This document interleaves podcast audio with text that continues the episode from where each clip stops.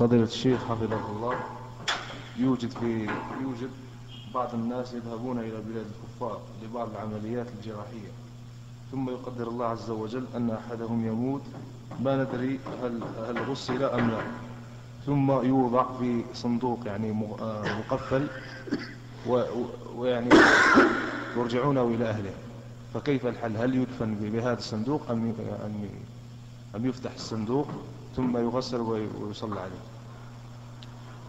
إذا علمنا أن الذي تولى غسله مسلم فالغسل الأول لك، ثم إن علمنا أن هذا المسلم صلى عليه فقد سقطت الفريضة، لكن لا مانع أن تعاد الصلاة مرة ثانية.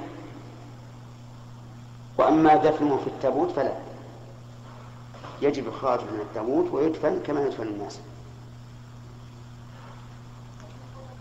بسم الله الرحمن الرحيم. طيب بقي عليه، فإن علم أن الذين غسلوه كفار فهذا التغسيل لا يكفي، لأن تغسيل الميت عبادة ما هو تنظيف، لقول الرسول عليه الصلاة والسلام اغسلوه بماء وسدر، والعبادة لا تصح من الكافر.